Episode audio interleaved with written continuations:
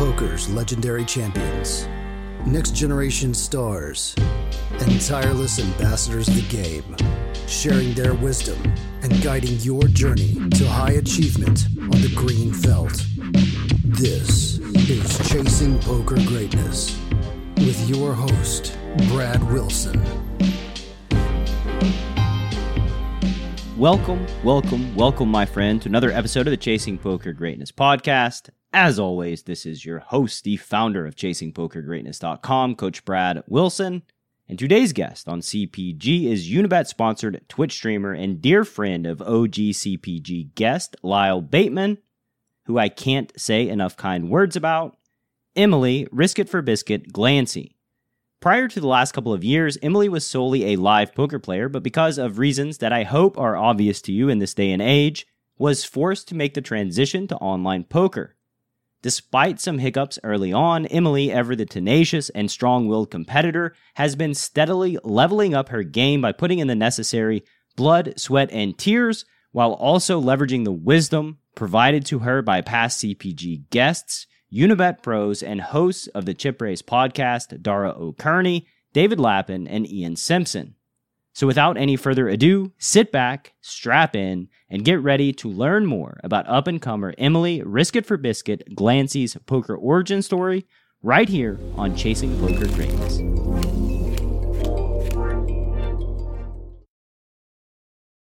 Good morning for me and afternoon for you, Emily. How are you doing? Welcome to the podcast.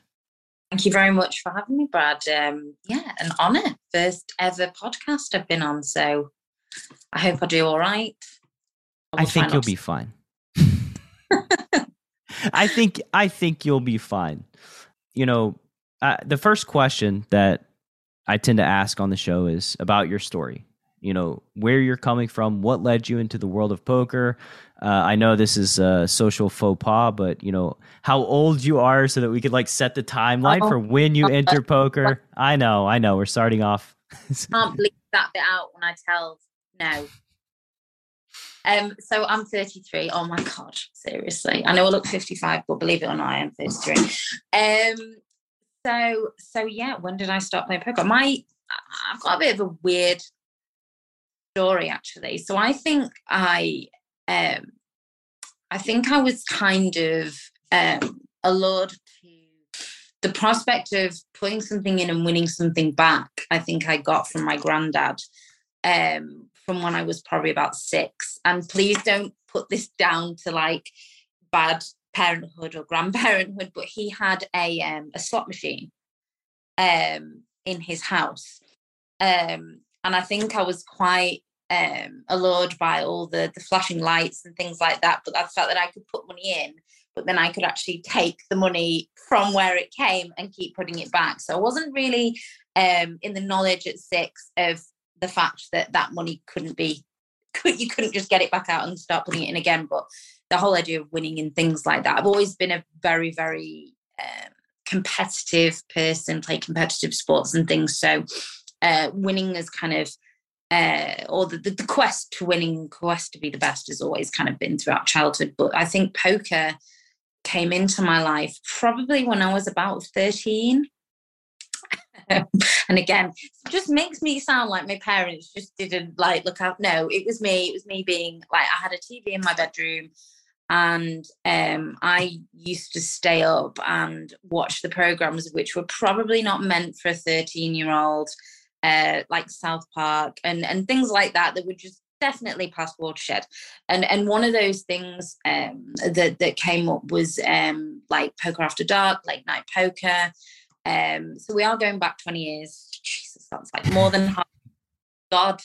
Um, and uh, yeah, I just remember seeing these people um you know with all the you know with everything was low lit and like everybody had shades on and they were playing you know they, you know when the mics used to be like on the chips and you could hear the chip and it was just you know and i just remember and everybody just and it just seemed i was mesmerized by it i was absolutely mesmerized by it and like we're talking about like the, the poker greats like you know um devilfish roland de wolfe like doyle brunson when negreanu out, you know, when they were when when poker and TV really was just at its height. And I just remember watching poker players, but in particular, watching the female poker players at that time. So like um Liv Victoria Coren Mitchell, Annette Obrestad, and uh, Jennifer Tilly around that time.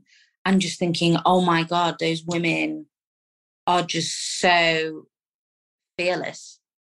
And they were playing in a in a in a in a, in a field against men and, and holding their own. And, and it felt like even from the age of 13, there was a sense I think that I can describe it now as empowerment. And yeah, I was just very, very much drawn to it and, and would watch it. And then when I was about 16, um, I went to college and in our common room area, um, the guys um, had a table and they had cash on the table.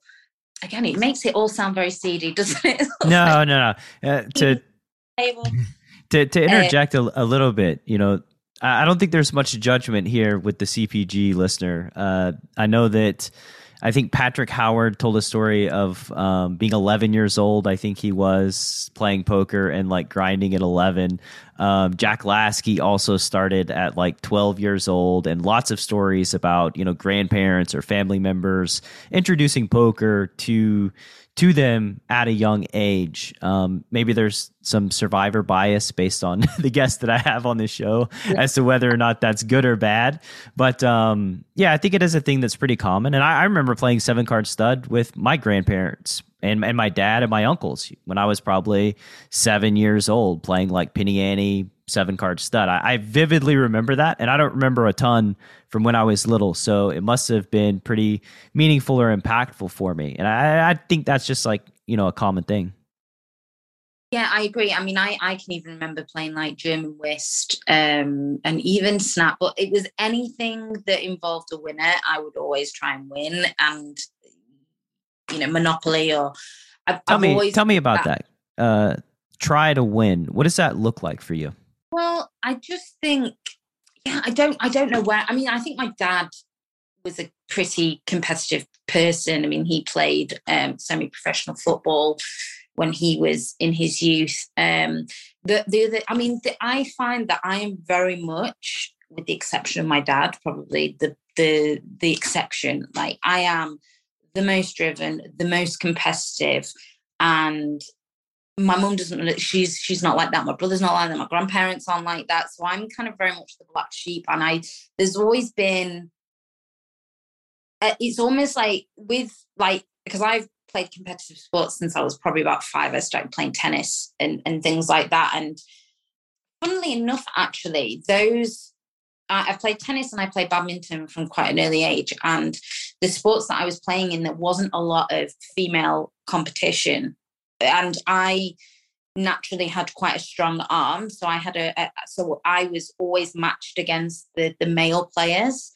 so i've always kind of naturally been competing against not that to make it a massive issue about you know but physically speaking men are stronger than women and things like that but i've always had that more it's never kind of phased me and i think playing against uh, boys because they weren't men then they were boys but and not and and having a, a disadvantage competitive disadvantage making you almost want to to win more knowing yeah. that you're coming and you're statistically not meant to be winning and i think not only kind of physical strength but i think the mental part of a game regardless of what you play is just as important as the physical, having determination and motivation to win.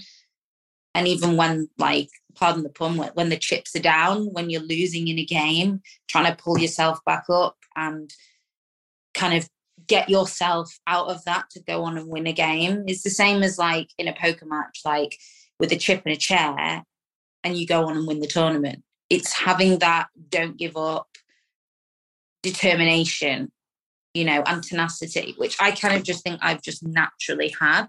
Yeah. Which is I, I think it's a good trait and, and probably one of the necessary ingredients to a successful poker player is always trying to figure out like, is this bet plus EV? Is there a path to making a plus EV decision? Like, do I have a path to victory here in any way? What does it look like? Let me investigate. Let's explore my curiosity.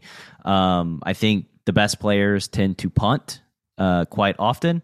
They tend to do things that are unorthodox just to see if there's an edge to be gained, right? Like exploring the curiosity. And as it relates to, you know, your competitive ventures, what how do you systematically go about improvement, you know, harnessing that desire and will to win? What does that look like for you? So how how I look at improving my game, I would say definitely. I mean, psychologically speaking, we only learn from our mistakes. We never learn when we've necessarily done something good um, because you know that the, there's just that instant positive gratification whether it's when there is something negative or when you lose and things like that you know going away and thinking okay well what did i do wrong how can i think about improving this and you know and and i think the thing with poker is that you know and I, and I think this is a big thing for people starting out is that they tend to think that there is only or being led towards the thought that there is only one way of getting better, i.e., to spend. And again, and this is what I hear from a lot of people is to go towards getting somebody to give them the magic wand, i.e., go to a poker coach. And I don't think that is, I think there has to be a journey towards that point because I think you have to find out. I think every person has to find out how best they learn because it is not the same. That which I think is really great about poker is that it's not just one rule for all. It depends on you as a person. You know, some people are naturally more aggressive, some people are naturally more cautious and tight. You know, um, and I think it's the thing is is that what I I've seen in people is that you know people are led towards playing in a certain way. Whether it's I actually think that you should be able to play your own style and then adapt the methodology to fit your style. You don't have to change who you are as a person, especially as a live poker player, as a po- more of a live poker player than online. Um, a lot of people think they need to fit a certain mold in order to to kind of reach that greatness. Um, so I think really for me, I think the main key with poker is actually finding out who you are as a poker player, your image, um, your strengths, your weaknesses, and then I think that um, looking at different ways to improve. So reading books, I have got, I have had poker coaching, discussing poker with other people that play poker as well, discussing hands, um, getting things like poker tracker, and maybe you know, obviously that's something slightly more further on uh, in in in kind of people's poker careers, uh, whatnot. Uh, watching poker on, you know, there are great things on YouTube and, and other on, on other forums which you can watch poker content. Um, Twitch again, I think is a great tool, and it's finding out what best works for you. Um, and for me, I find that um, I I'm a, I would have said that I was much more of a live poker player I like i think i for most of the time that i've been playing poker i would have said that my strategy was more exploitation rather than theory led because i think it was about reading people um, before going down that route. But obviously since covid i wasn't a massive online player and i was predominantly live and now i've kind of switched. And i have gone through the biggest transformation as a poker player um, playing online, having to then really look at the theory side uh, because you can't get away with doing things online that you would be able to do live. Um, and I, I believe it's quite a different game. Um, I think online takes a hell of a lot more stamina, um, mental stamina.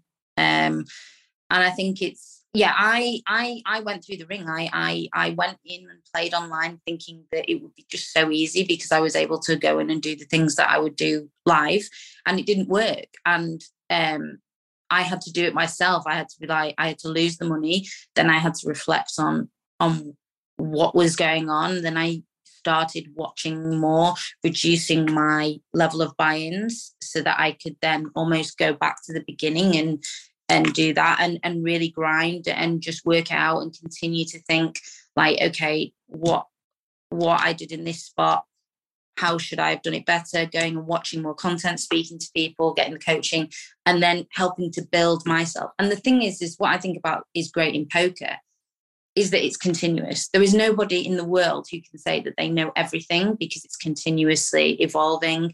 And everybody i think has a part of their game that there is something that somebody else would also want in their game or to be as everybody can offer something different.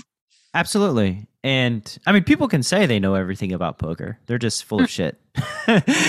You know they, they can say it as much as they want but like you said you know the game tree is very big. And you, you said something too about finding a poker coach. And as somebody that's in the co- poker coaching space um, and the training space, like you do need to find a coach that resonates with you. And there is no magic wand. There's no like instant fix to becoming a, a strong poker player. Nobody's going to hold your hand and do the work for you.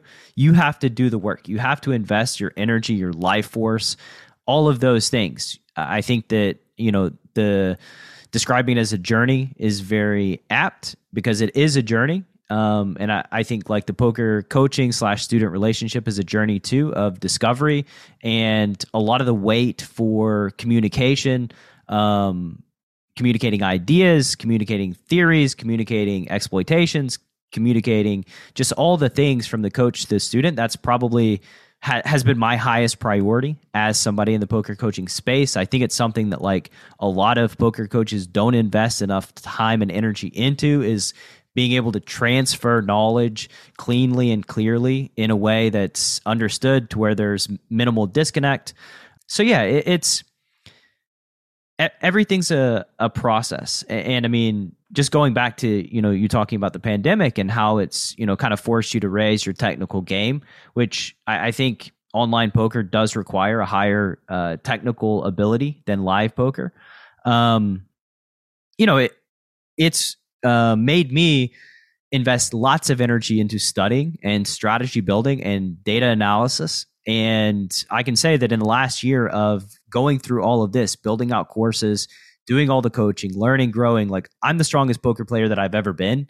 And it's not close. And it's kind of crazy that after, God, six, 16 years of doing this, uh, doing this for 16 years, and then spending one year uh, primarily building strategies and coaching people, that this has been, you know, the second biggest growth for me as a poker player. And the first was when I first started playing and learning the rules, um, which I think is just kind of crazy. It's not something that I would have ever imagined happening over the course of a year, but um, yeah. the reality is we, have all got areas to grow and uh, spots to get better in that's it. I mean i think that the the pandemic definitely put a challenge in and it's very much that kind of um, psychological perspective of fight or flight.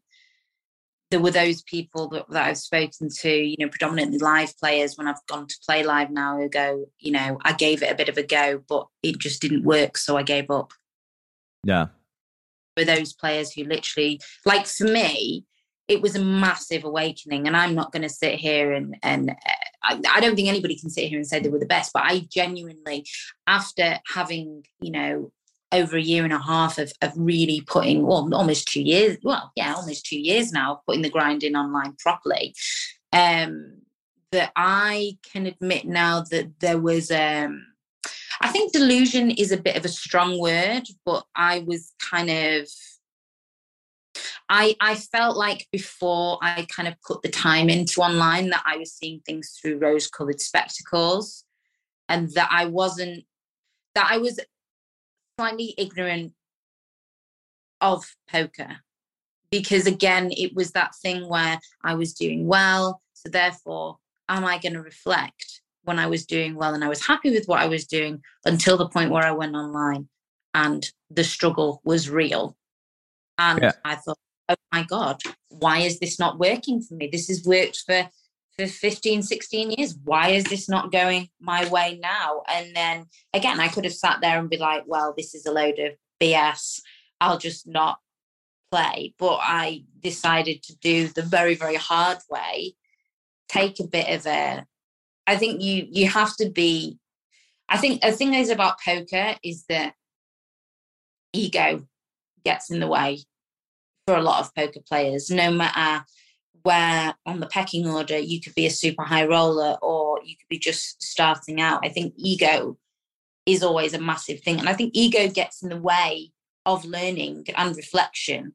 And I think you you have to be true to yourself and be honest. And I think for me, the point where I started getting better was the point where I was actually honest with myself and actually said, actually, wait a minute, it isn't variance.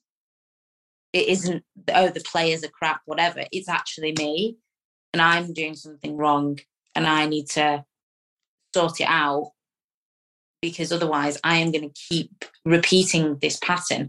And it takes a lot. It takes a lot to doesn't it isn't something that happens overnight and it also isn't something that you can hear from other people. You have to learn it yourself and it's a hard lesson to learn. But I think if you're the type of person who can get through that, then you will see good things happen. But again, I find it's such a poker is such a steep hill to climb, especially when you're learning. Like when you're learning stuff that's current now, in a couple of months' time, there'll be something else. You'll have got to that point and you'll be taking the little baby steps and continuing to learn. And it's the fact that, you know, what I find is that another thing which I think is with with poker players who I because I obviously speak to a lot of people within the community of people who are wanting to kind of make their way to their towards their career, is that they want to learn everything at once. And I think if you, I, I tried to do that when I would watch videos and say, okay, well, I, he did, they did this, they did that, and they did that. Right, I'm going to do them all. It's not. I think it's, it's that desire from people to want to go from zero to a hundred in a second. Whether yeah. it's it's not going to be like that. It's going to be quite a slow process. And in order for it to sink in, it has to be a one one thing at a time. And then even I find when you're introducing new things into your game, it won't necessarily go right for you because it's something that's not a part of your game. well, alien. Yeah, I mean, it, it's also you mentioned ego, and poker is this weird game where the feedback mechanism is distorted you know the the immediate results that you have are a distortion of reality and don't tell you the truth so like in one way you need to be assertive and bold and have confidence and faith in your ability to make good decisions over and over, even when you're getting punched in the mouth again and again and again. But on the other hand, you don't want to be delusional. You also have to have humility and ask yourself if, you know, where can I upgrade my game? What am I doing incorrectly? Um, and it's just this long, vicious cycle that everybody who's been in poker has gone through, I think, over and over and over again. I mean, you know, the strongest players that I know will go on a downswing and will have existential thoughts and, questions of like, can I, do I just not have it anymore? Uh, should I just not be playing poker? Am I a, did I wake up one day and I'm a losing poker player? And like, that's how, you know how vicious variant down uh, variance and downswings can be um, and you just have to like have some blind faith that what you're doing will eventually work out at the end. But that doesn't mean that you stop doing the work you stop trying to grow you stop trying to improve you know in the moment. And on the the topic of going from like you know 0 to 100 overnight uh, the way that i think about poker is that you know poker's not just one game. It's like a bunch of mini games all put into one game where it's like different phases of the game, things that you need to focus on and learn. And and you know, it's kind of like a car where there's like multiple parts that all work together to where the engine fires and you're able to go. Um, and, and as it relates to improving your poker game, the only thing that's ever made sense to me is to isolate the parts of your car, take it out, work on that specific part and then put it back in and then find another part, take it out, isolate it, work on it, put it back in and just go through it systematically because the game is just too big to learn all at once. It takes too much time, too much energy, too much effort and you just get overwhelmed and, you just kind of start doing a bunch of things very poorly, which isn't going to move the needle as it relates to your long term results. Yeah, I mean, I mean, at the end of the day, as well, um, you've got to love what you do, and like you do, you don't want to, you want to enjoy the process. You're not like, I know, obviously, because it involves money, money becomes a factor, and especially when you know, for those people who do it just as a solitary living, again, I can, you know, I I did that over over COVID, and it, and it does put a bit of the pressure in, and when it takes the love away, the whole your whole mindset just changes, and I think you know, for those people who do it, um, you know, even recreationally or or you know, do it for a living and have it has have another form of support in terms of income. It's it's it's like you're saying, it's not just about that one game. It's not just about seeing that big score.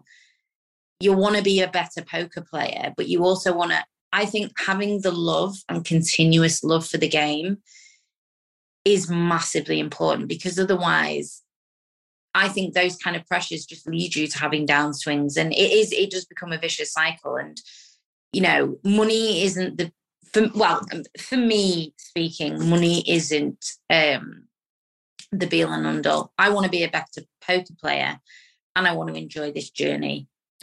Well, money's not a great driver in general for putting in a lot of effort into an endeavor that you think is not fun, that you don't get joy from. And I think that like it's a mistake that lots of folks make is they don't necessarily want to play poker, they want to make money. And they mm. view poker as the vehicle in which to make money. Um, and that's what gets them excited. But you've got to love the game. You've got to love competing. You know, you have to have, uh, you know, the iron will, this desire that you knock me down, I'm going to get back up. I'm going to come back after you. I'm going to figure out um, what I'm doing wrong. I'm going to play better uh, tomorrow. I'm just constantly improving. Like you have to have that desire. And if you don't have it, um, then don't even consider playing poker for a living play recreationally, play as a hobby, under the reality that like there are people that are working harder than you, that love this game more than you, that are investing their time, their resources, just everything they have into becoming a better poker player. And it's very difficult to compete with that. You know, if if you're not willing to go that extra mile, it's very, very difficult. So for the you know, for the podcast listener, bear that in mind as you're pursuing this game. Like you need to love the game itself, else it, you just you're not going to be able to compete um, where you want to compete. You can have fun, but I, I think just view poker from that lens of like it's a fun hobby, it's something I enjoy doing, but don't try to pursue it, um, you know, professionally. Yeah, and I think um, what I think is interesting, especially now, is that you know there are you know for those people who represent um, the poker companies um, as ambassadors. Um, i think it's quite interesting how winning necessarily in tournament winnings or cash winners isn't necessarily the main is is that there isn't one type of poker player that there are poker players there for different reasons.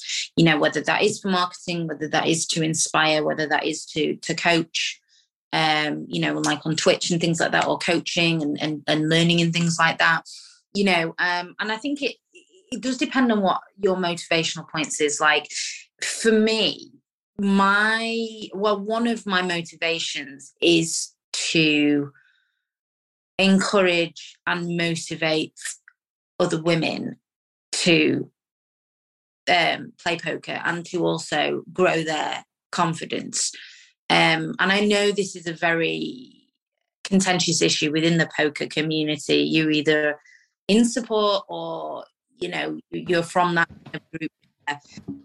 don't necessarily believe the divide is true and and of of the genders. I mean, for me, I can't say it matters whether I am playing a women's event or whether I'm playing a mixed event, but I know from speaking to a lot of women who are, are trying to get into the game, how unbelievably um oh god i'm trying to think of the word. It's uh, how unbelievably intimidating it is for women to join the game in entering a predominantly male industry and predominantly male fields. You know and the amount of women I've, I've, I've spoke to where they're saying they're only comfortable playing in their local pub or playing online because they're afraid of being bullied or do you know what I mean? Of not feeling comfortable Sure. and it's um you know when I although I I've never really felt like that. I've experienced um I've experienced things not not I mean these are very few and far between but I have experienced things as a woman where it would not be the same if I was not if because of my gender. So comments that have been made and things like that where it, if it was the if it was the other way around it wouldn't be said. And and that can come across as intimidating and you know um so I, I understand. So for me a big reason especially why I um, put myself out there, you know, within social media and on Twitch and things like that, is is to be there as an encouragement to other, not necessarily women, but other players to to kind of have that confidence to be be you, and again to to say you could you can do it. Don't don't be scared. Give it your go. Um, and also, what I was talking about before is that don't feel like you have to fit a mold of a Yeah. poker player. We'll see the, the the sunglasses and like very stiff and very like no expression and it's like you know what you you put your per i for me i put my personality into my poker especially when i'm playing live i like to have fun i like to be a character and i think that also is part of my game and you know it's like um my the thing that i'm most known for is that my favorite hand is 7-2 off uh, 7-2 of hearts the worst hand in well the worst hand in poker.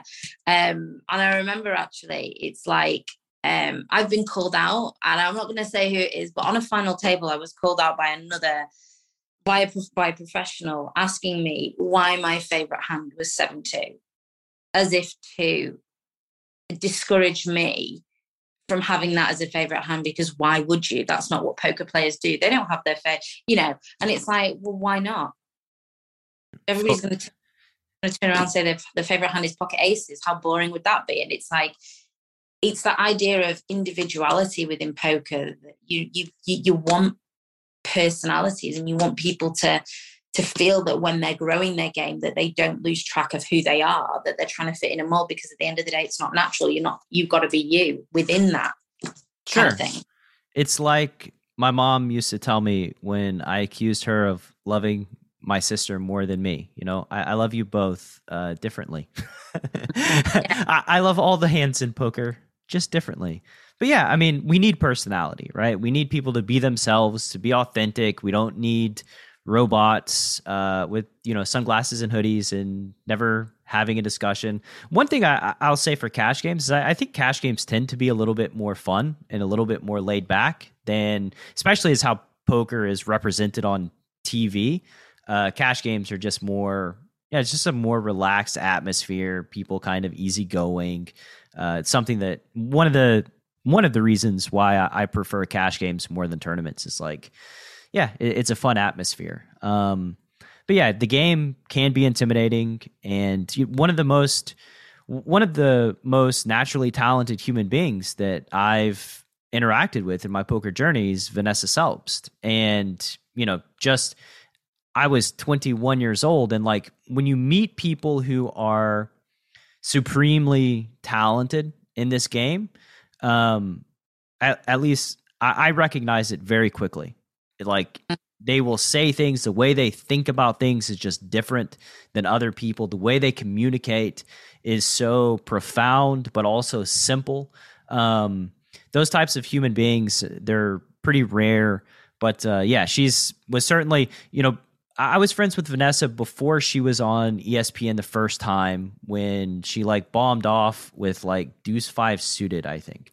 But it was like it was a given that she was going to be a massive success before Mm. she ever did ever won a tournament, ever did anything. Like to me, it was like a very obvious thing. This is a an extremely high level thinker who's just basically bound for success if she uh, pursues poker with everything and doesn't like do a, have a career change, um, which I think now, yeah, now I think she's in the hedge fund world. But uh, yeah, I mean, but what a force Vanessa Selbst was. I mean, again, it's that no BS. She wasn't going to be. There was no question. There was no pushing her around, and she was a very strong representation of, of female poker. But I, I, I think it's actually um, really refreshing to see so many different types of personalities within the female poker community. You know, you like Vanessa Selbst, like Vanessa Kade, for instance, and what and what she's been through, and and that not only within the poker and winnings, but also what she's actually been through uh, career wise over the past couple of years, and her tenacity and things like that. You know, um, you know, like like Victoria Coren Mitchell, who are intellectuals and showing that type of very almost like sophisticated style of, of poker, very non-intrusive, but you know, and again, we're talking live and you know, and as I say, one of my favorite um, poker players of all time happens to be Jennifer Tilly because I just think um, she oozes charisma. She's funny. She she puts the fun into poker and she's not intimidated, but she it's a very flirtatious vibe that she kind of gives and i think um yeah I, I i love the fun that she brings and i think that that's what she promotes is the fun of having fun yeah like games and things like that i just find her so and you you want to have people who are entertaining to watch who are who the poker community can engage with absolutely well. I mean, that's we we need characters in the poker world. Um, just more more and more characters, and I, I think. Uh, well, this may be too early, but I, I think Jennifer Tilly is going to be on this podcast in the near future. Oh, we've we've had conversations. Um, yeah. So excited for that! I know she just got oh, finished oh, filming High Stakes Poker. the biscuit, I love you. uh, yeah, definitely. Heart goes out to um, I, I just think yeah and i think uh, that you know one of the best poker couples her and uh, and phil i just love it. I just think again what a combination of of of and again phil is another poker player who doesn't feel the need to um be put into a box or or to fit into a mold. Again he's such a unique style. Definitely something to be admired where people just do them. Yeah. And so confident in in being them and i think are a great representation to to to people out there. Yeah you can be yourself. It's okay. The decision to enter a hand is fundamental to poker strategy.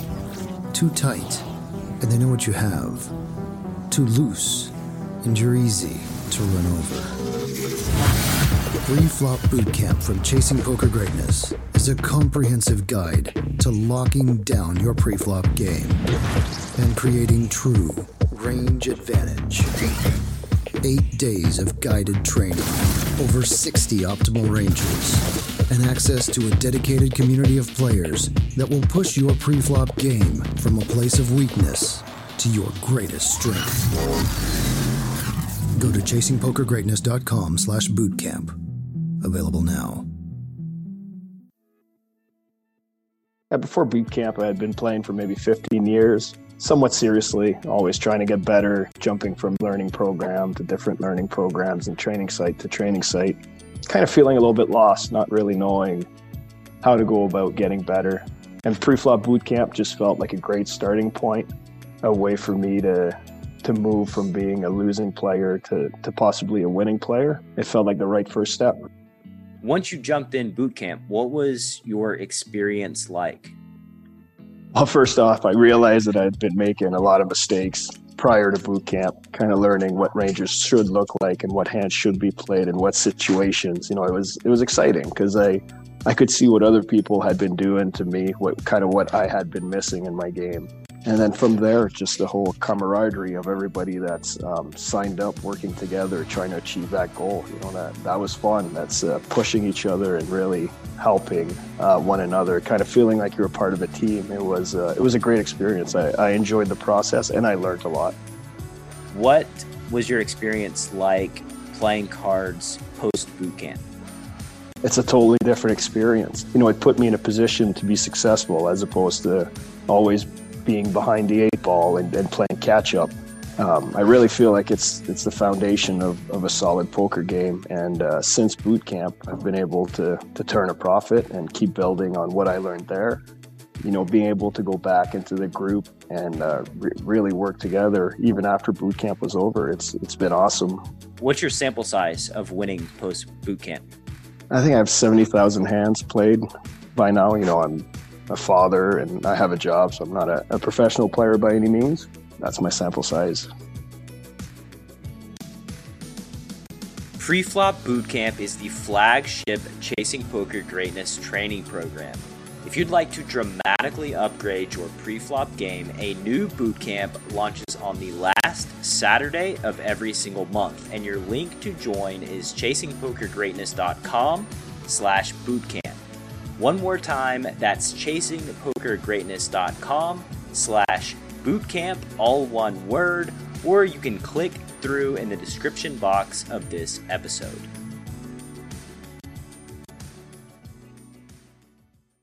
Told the story before. This is tying back into something that you said earlier about approaching the game um, in different ways. And, uh, you know, the story is that in The Art of Learning, by Josh Waitzkin, there's a chess grandmaster who meditates for a few hours in the morning every day and basically to get in touch with his feelings and how he's feeling on that day. Is he feeling more aggressive? Is he feeling more passive? Like, what is his state of being um, so that he can deploy that strategy in his chess matches later on in the day so that you know everything flows so that it resonates with how he's feeling that day. And i think there's just very important lessons to learn there. Like some days you feel more aggressive some days you feel more passive. Um, and leaning into how you're wired for that day not just like as a human being but just like in an individual day individual session um, and then just going with the flow just good things tend to happen when you go about life in that way. So you're absolutely right. Like there's multiple ways to skin a cat. As they say, there's multiple ways to being a winning poker player. Um, do it with a way that resonates with you. Um, not to say just do whatever it is you want to do, and that's okay. But go about go about it in the way that that makes sense to you. Yeah, I think it's I think it's about adapting.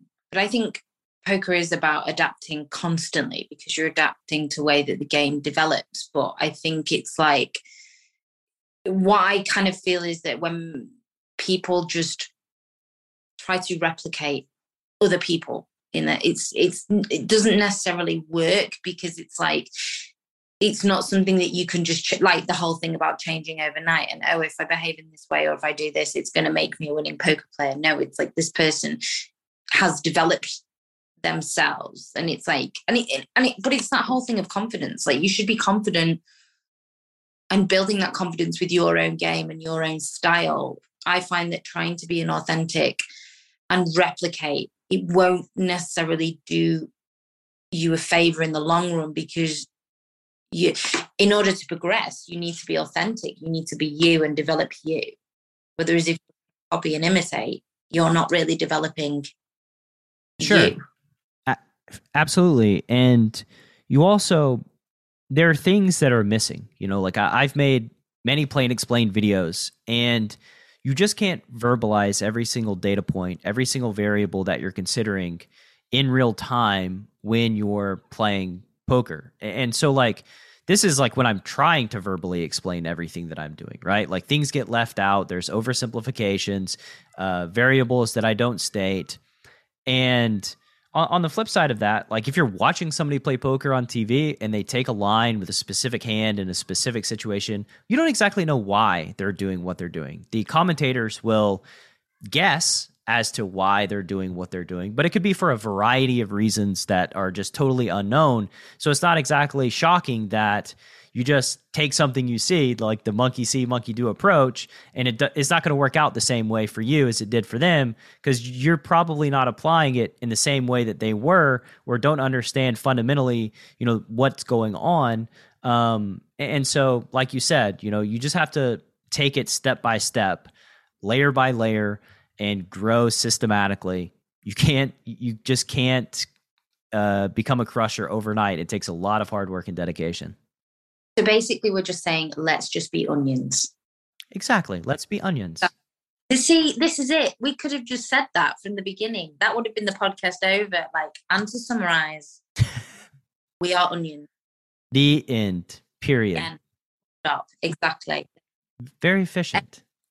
But yeah, I mean, I um oh god, I was thinking of something then. You know, yeah, because like especially, you know, when you were saying Brad about when you see things on TV, especially from a live point of view, I find is that you know those players will be a, will have been sat on those tables for hours, and this is something which I kind of developed naturally, and I think that is something not necessarily that you can teach. It's just kind of a natural thing, you know, when you're applying an exploitative game, is that you know what I found was that I would be able to sit on a table for hours and memorize different hands in terms of showdown and look at different play, like players who I were playing with and anything that stuck out in terms of okay well this is what they did when they were bluffing this is what they did when they had it and trying to put together it's like a patchwork quilt or a puzzle and you're trying to put that puzzle together. So you know before I then put this online, you know, whole theory side into my game or, or, put more of it into my game. It was basically my game was um, based on me memorizing hands after hours and trying to build a profile for each of those players so that it wouldn't necessarily be that I had the best hand. I just knew that they were, they didn't.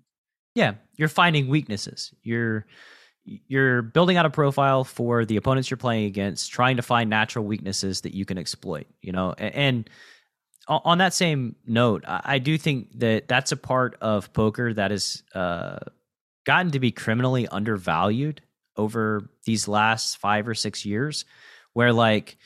Yeah, you're playing a game against human beings, and human beings are predictable, and human beings make mistakes and a lot of times uh, you know the best poker players will know somebody's strategy better than the their opponent themselves know it so that they can then exploit that strategy which you know correct me if i'm wrong but that seems like what you're doing when you play live poker. Yeah and i think uh, as well as looking at others um, other poker players before i did that it was for me knowing what my what I was being perceived as, what my image was on the table, to, then you can then, it's almost like uh, reverse psychology. I know that this is what, if they think I'm particularly aggressive or on the looser side, this is when I can get the most value. Yeah. If doing it and you know and again the whole thing about never showing cards and things again i i think that's dependent on your game so i used to show bluffs to certain players who will, you know, and then when the time was right, I'd do exactly the same thing, have it, and get paid off. And I think it's knowing that, like, of what my perception was to then use it almost against the players because you're not the only one on the table that's looking and working that out. Sure. So I think for me, the best thing was knowing how am I being perceived? What type of player am I? But how am I being perceived? What player, what type of player do they think I am? And they don't have to be the same thing. Yeah, I, I personally believe that it's okay to show cards, uh, like just for strategic purposes. You know, not to just like inflate your own ego or whatever it is, but strategically give information away that you can harness and leverage against your opponents in the future. Like that's just a part of, part of the game and makes a lot of sense to me. Um, I know they're.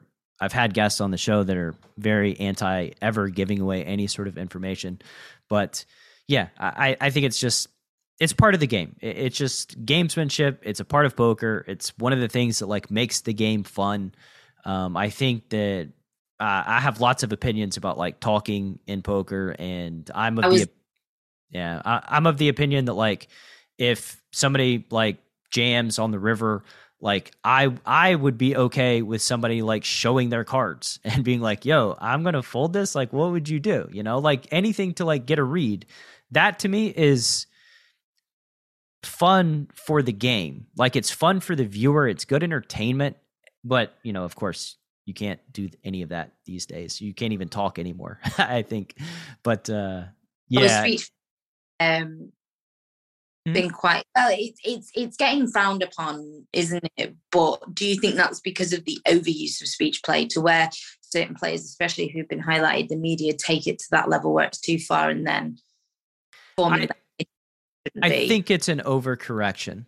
I I think that like I think that they policed someone who was clearly annoying and taking it too far, right? Mm. But I, I don't think there was any like people being up in arms when you know Negreanu was talking, you know, back in 2003, 2004, 2005, like during hands, like just being outgoing, gregarious, having a discussion, like in the middle of a hand, um, playing, you know, the the gamesmanship game.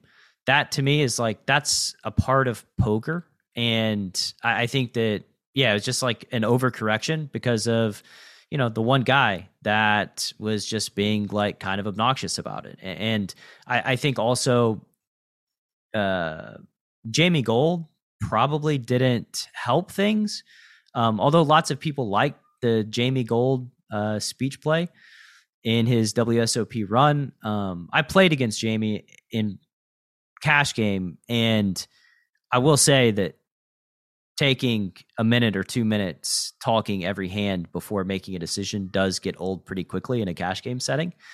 yeah Uh, but I mean, I think just outright banning it is just like a, a big overcorrection. I mean, I know Will, uh, and you know, it, but I think it's it's very much like a Simon Cowell thing for Will. Like it's part of his shtick. It's his brand image, um, and it's that. I don't know. Will's kind of idea is that no press is bad press, kind of thing. So even if you're coming across as you, you're affecting somebody else's game, but I think Yeah. he.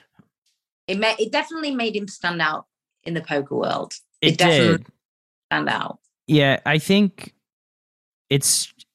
I think when you say no press is bad press, right? That that makes me think that like basically it's selfish, right? Like it's just a selfish thing that's about about you. And don't get me wrong, like again, I think there is a place for it, but I think at some point there is a line, and the line gets crossed, and then like now now there's not much speech play at all. Um which No, ultimately I think is bad for poker. You know what I mean? but yeah, I mean, well, I, I, I mean, I'm, I'm, I'm the same school of thought with you. I'm not um opposed. I, I, I think speech play. It's like, but the thing is, I think with speech play, if you use it too much, it can lose its effectiveness. Sure. and then I there, there's a line, isn't there? Whether it's it's effective and good strategy, or it's essentially trying to put players on tilt and making them feel uncomfortable. And would you not agree that there's a bit of a line there with with regards to speech play? For sure. And again, I, I'm I'm in the camp that poker, like pros or higher level players, should be playing poker and making the game an enjoyable experience for the folks they're playing against to make the game of poker sustainable. You make people miserable, then people don't want to play poker anymore, which I think is ultimately bad long term for the game of poker. So, yeah, there's a time and a place, and it has a utility. But just because something has a utility doesn't mean you should use it over and over and over and over again, annoy the bejesus out of everybody, and make like when when you show up at a table, uh, nobody wants you to be there. I mean, I, I would feel like that's just not a great poker experience personally.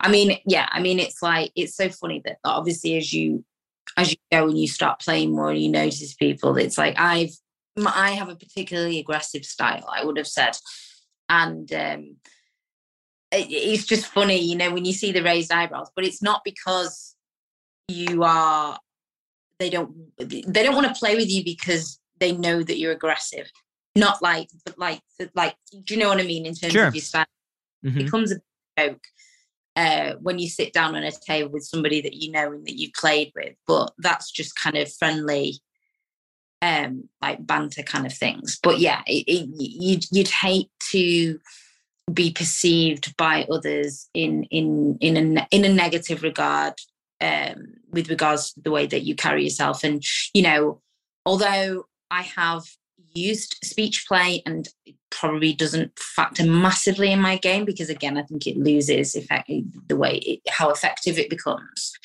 um I, I i i do kind of have I think it's a long term strategy. You're playing again, but you also don't want to make yourself out to be a target.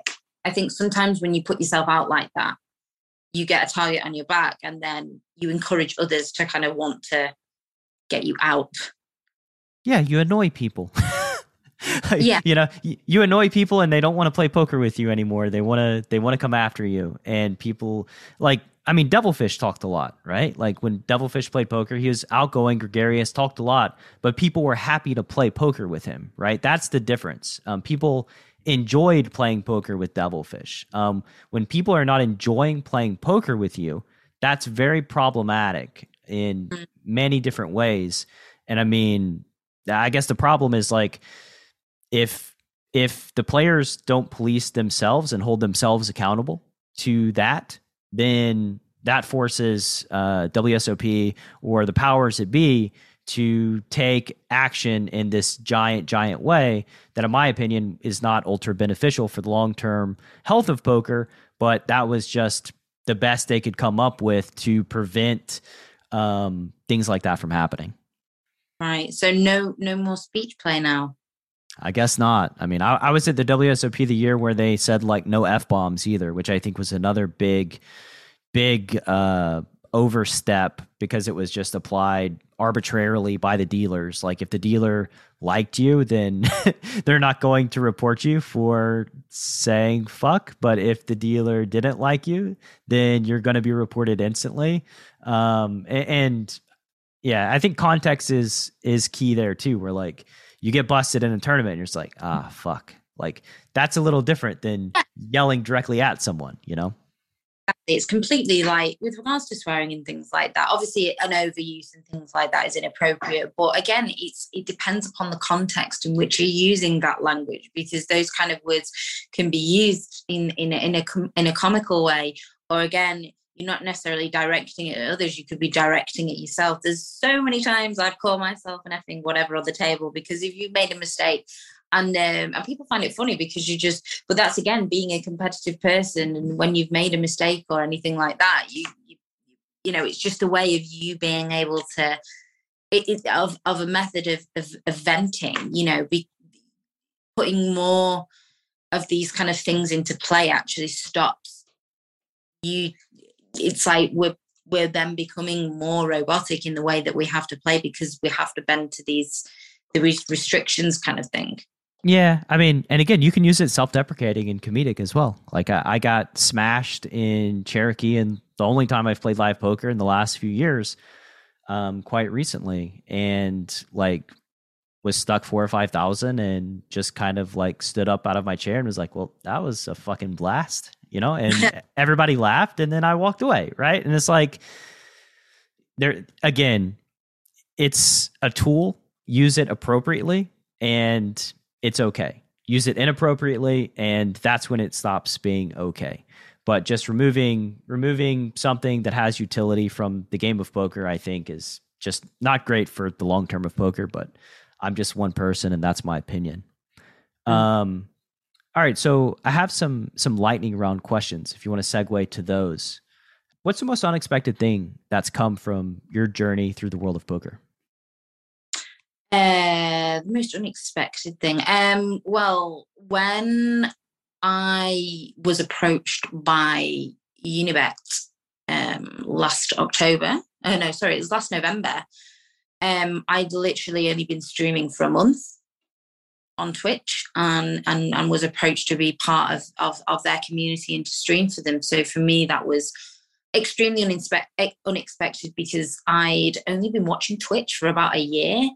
Um, and um, it, it, it's not something that came natural to me. I am not a technical biscuit at all. I am probably one of the, the least technical people.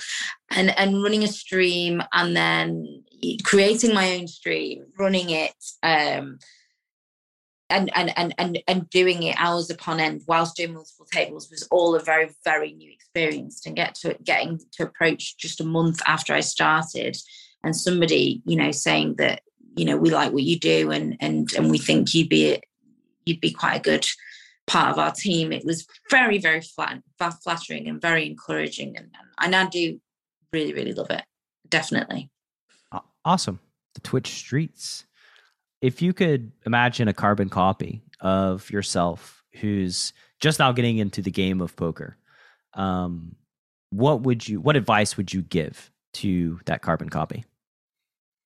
Starting out, um, God, I did it the hard way. I just did. I did it the very, very hard way. I would just say, um, probably the main thing is is to be open.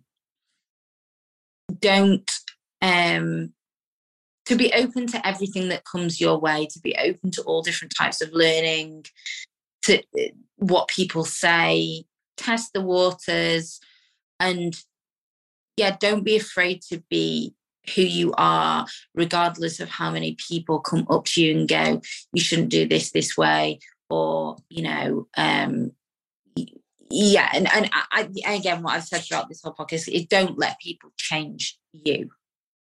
You Absolutely. Know? Yeah. Uh, people may steer you down a route, but if you don't feel like it's you, you don't need to go there. Feel confident in who you are and don't be afraid to grow that confidence. It will take a long time. Rome was, yeah, Rome was not built in a day. I think the carbon copy of me may have thought at the time when I started doing this that it was a bit of a quicker fix, but you do learn that very, very quickly and just stick with it. Be patient. You are good at what you do. Um, it will take time, but enjoy every single minute of it because that is what the whole thing is about is enjoyment.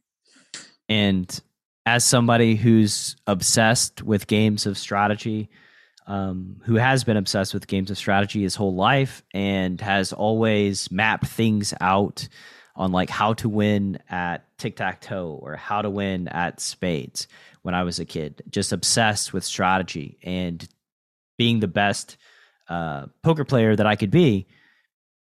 I'm always learning things. Even today, I'm constantly making mistakes. I've never played a perfect session. And that's just the reality 17 years in, somebody that's carved out a career for himself in this world. I'm still learning. I'm still being humbled. There's still growth.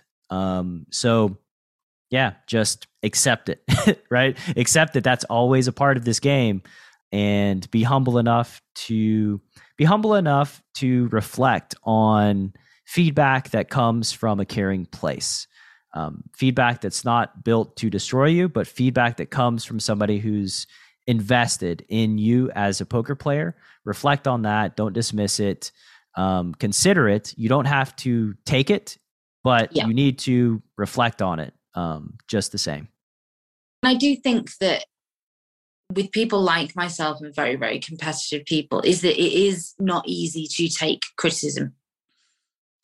Um, and I think you go through this journey of being quite um, quick to block that off, to put your walls up when you're being faced with criticism and try to deflect. But I think that you know, again, like a learning process that you have to go through after a certain amount of times of deflection, you realize that maybe it might be worth listening.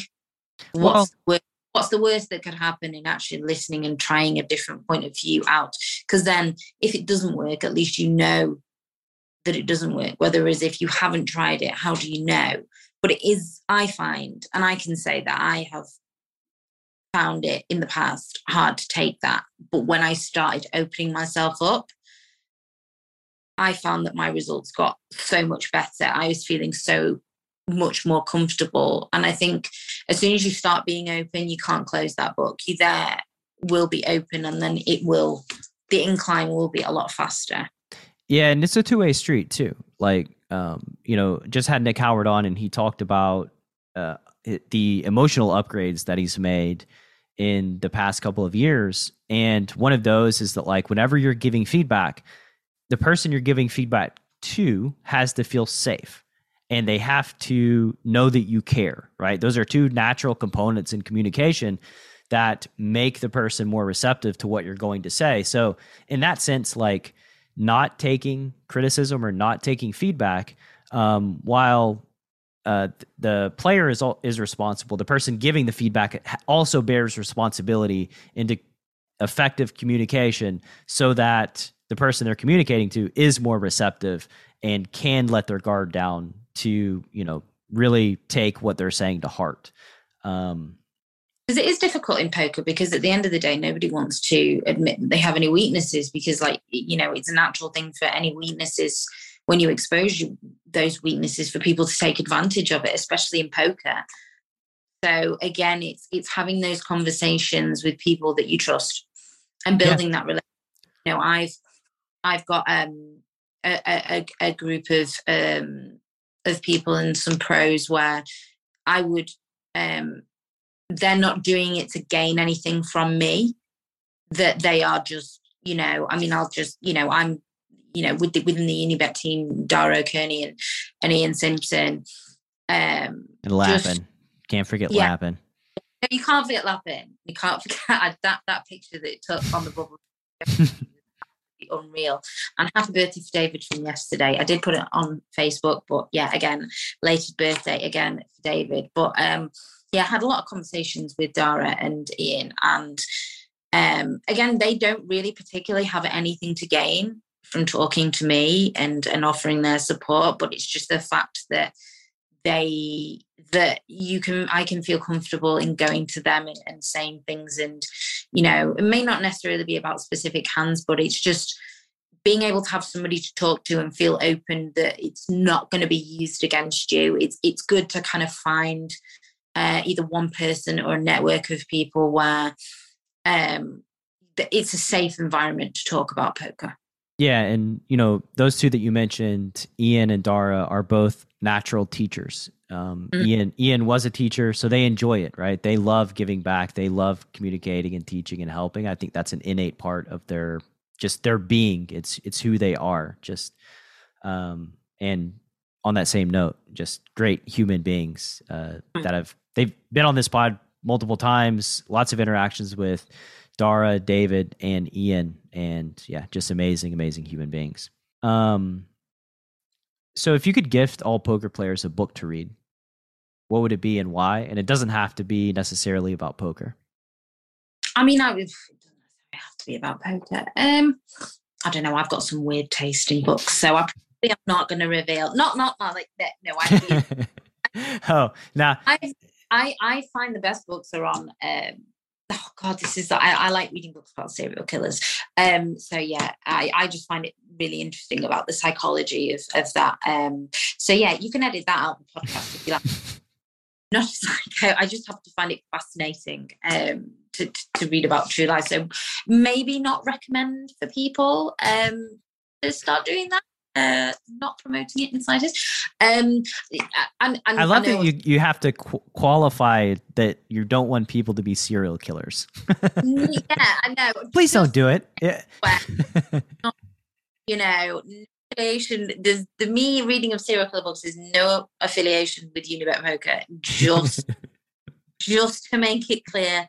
I've said too much already. Headline: um, Unibet Poker sponsors are serial killers. Yes. God, I can see the headlines now. Yeah, that would look brilliant.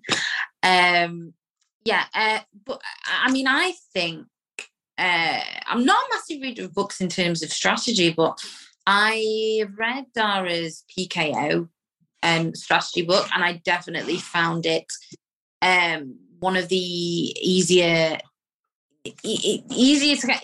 The way that he kind of explains it, the the font and the text that he's used it's it allows you to make notes the graphs in there are really good um, and the charts and things like that. Um, so I, yeah, I I do recommend his book, and I know he does audios of that book as well. Um, and I definitely, I mean, I, for me, PKO is actually probably my favorite type of um of game. Um, and reading his book definitely, and and the way that he just puts things makes it really easy to understand.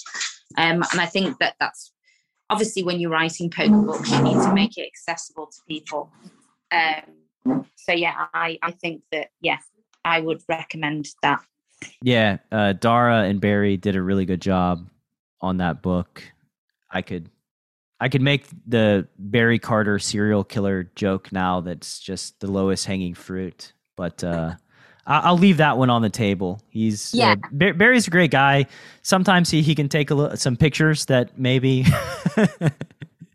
yeah. he looks a little serial killer esque, but uh, now we're on the topic of serial killers. This podcast is now going to be entitled "The One About Serial Killers." For sure, of course. I know. Um, gotta, people going to it it is, but better to be remembered than than forgotten, right? Better to stand out than not stand out at all. Although um, we are not saying for people to start killing people to be remembered, just just so everybody's clear that when we're not saying that. I, yeah, I don't uh, want I mean, Brad, don't don't want to be like subpoenaed in court um, that I was the inspiration.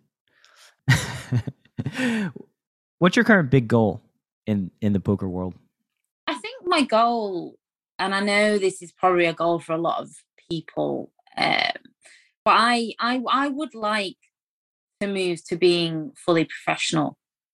Yeah, I I would love to be an ambassador um, in poker.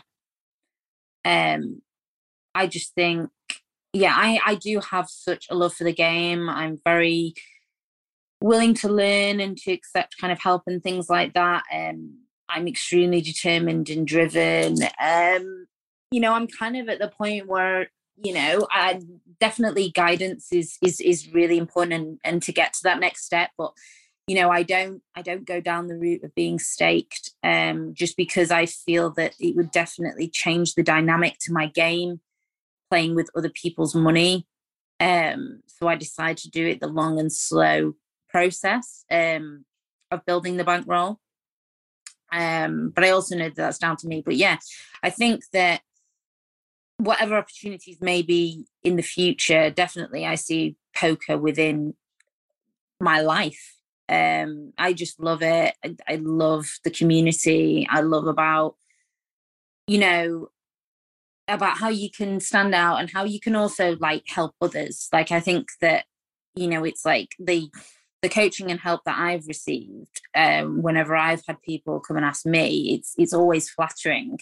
Um, but it's nice to be able to to pass on that wisdom to others. So it isn't just a selfish for selfish reasons, and you know that you can support others within the community like um like they support you. Absolutely. Uh, yeah. So I would, I would like to have a a career in um in poker. And and yeah that's that's the dream. Well keep doing the work. You've got really good connections and people who are extremely supportive and good humans in your corner with dara and ian and david. Um yeah just keep plugging away. That's that's really all you can do. And uh final question. Where can the chasing poker greatness listener find you or learn more about you on the world wide web um, so either on my social media, uh, Emily Galancy, aka Risk It for a Biscuit. Um, I also stream on Unibet Poker every Thursday night. Um, and yeah, I do have my own Twitch channel, Risk It for a Biscuit Poker. Yeah. Um, see how I tr- tricked you into bringing on a horde of serial killers right to your doorstep? Yeah, Boom. I know. The people are not run for the hills, guys. Honestly. um, and then now on the Ch- Chasing Poker Greatness podcast, I can now be found. There you so go. You yeah, my pleasure, Emily. Great getting to know you. Best of luck, and yeah, we'll we'll do a round two. Check in, see how you're doing in the next year yeah. or so. Fantastic. Thank you so much, Brad, and uh, and good luck with setting up the uh, with the coaching and everything. It looks fantastic on everything on the on the website. So yeah, I hope it all works well for you. Thank you. All right, take care. Thanks for listening to Chasing Poker Greatness. You can subscribe on Apple Podcasts or on your favorite podcast app. Go to chasingpokergreatness.com to get the newsletter, join the Greatness Village community, book a coaching session, or dive into the latest data driven poker courses. Follow the show on Twitter at CPG Podcast.